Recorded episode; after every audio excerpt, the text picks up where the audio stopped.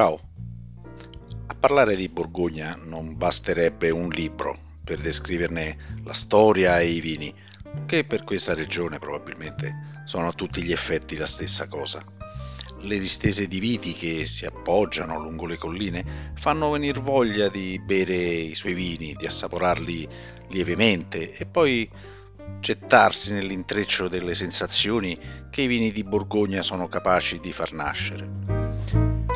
Sidonie Gabrielle Colette nasce a Saint-Sever-en-Puisaye nel milleottocentosettantatré, un distretto della Yonne, a due passi dalla Côte d'Or e da Chablis.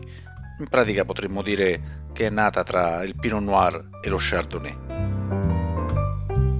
Era una personalità inquieta Colette, sempre alla ricerca di una sua identità, pronta poi a svestirsene subito dopo.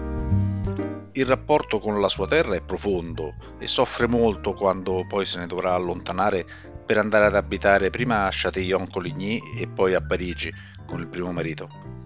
L'amore per la natura le viene trasmesso dalla madre, Sidonì, a cui dedicherà addirittura il primo romanzo, Sidò. Qui c'è una bella descrizione di due sorgenti d'acqua, e però possiamo anche confonderle con il resoconto della degustazione di due vini provenienti dallo stesso vitigno ma con caratteri differenti. Dice infatti Colette: una sgorgava da terra con un sussulto cristallino, simile a un singhiozzo, e si tracciava un suo letto sabbioso, ma si scoraggiava appena nata e tornava ad immergersi sottoterra. Viene in mente Può venire in mente come immagine eh, un vino che sia esplosivo nei profumi appena accostato al naso, aromi che però si perdono subito dopo, lasciando infine anche al palato poche vere sensazioni e in definitiva solo una promessa mancata.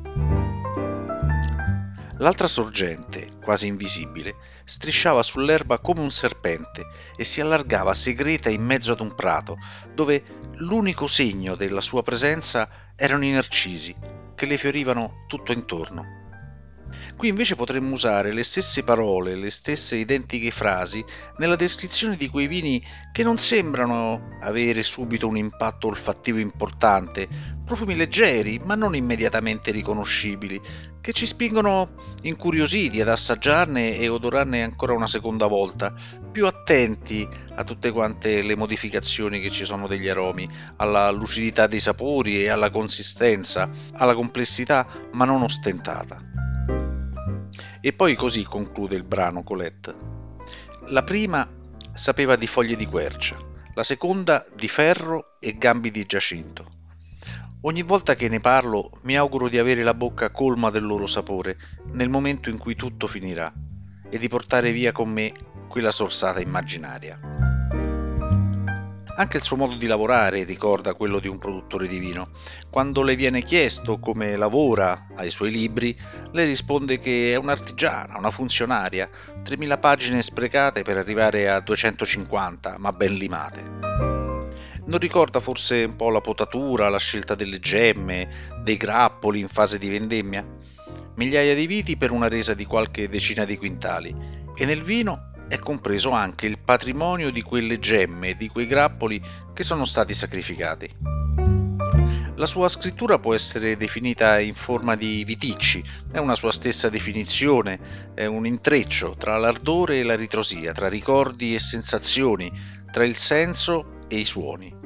È un po' come l'inizio del suo romanzo eh, Le Vrie della Vigna, i viticci della vigna, del millenovecentoventotto, in cui racconta di un usignolo che, per non farsi soffocare nel sonno dai viticci della vite, dove viveva, cantava tutta la notte soltanto per rimanere sveglio. Colette si identifica con questo usignolo perché scrive e grida per non addormentarsi più, così da non doversi svegliare dai sogni felici ed ingenui della sua gioventù.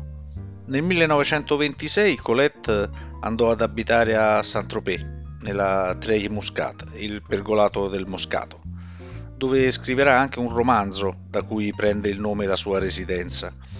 Il casale è in piena campagna provenzale, un orto che fornisce frutta e verdura di ogni genere e naturalmente uva, con la quale si produce un rosé vivace e fruttato tipico della zona. Ci si accompagnano bene le pietanze che Colette amava cucinare. In Prisons et Paradis del millenovecentotrentadue, una raccolta di dodici scritti suoi, piccoli romanzi, piccoli racconti, compaiono le descrizioni olfattive e gustative dei piatti con cui allietava gli amici che le venivano a trovare, una sorta di guida di cucina olfattiva dei piatti che cucinava e poi serviva agli amici. Colette amò sempre il vino e beveva con moderazione e soprattutto con rispetto, passando dai vini più famosi a quelli più umili, dal Beaujolais al Pomery, dal Jurançon allo Chambertin, dal Vouvray allo Château d'Yquem. Ad esempio scrive nella Naissance du Jour del millenovecentoventotto: un buon vino di cavalier, giovane, con un retrogusto di legno di cedro, un getto di caloroso vapore che fa risvegliare le vespe. Sa tradurre i colori e gli aromi del vino con calore, con precisione dei termini. Leggere i brani dove Colette parla di vino e anche arricchirsi di un patrimonio di parole in modo più istruttivo ed attraente della maggior parte dei manuali di degustazione che spesso leggiamo in giro.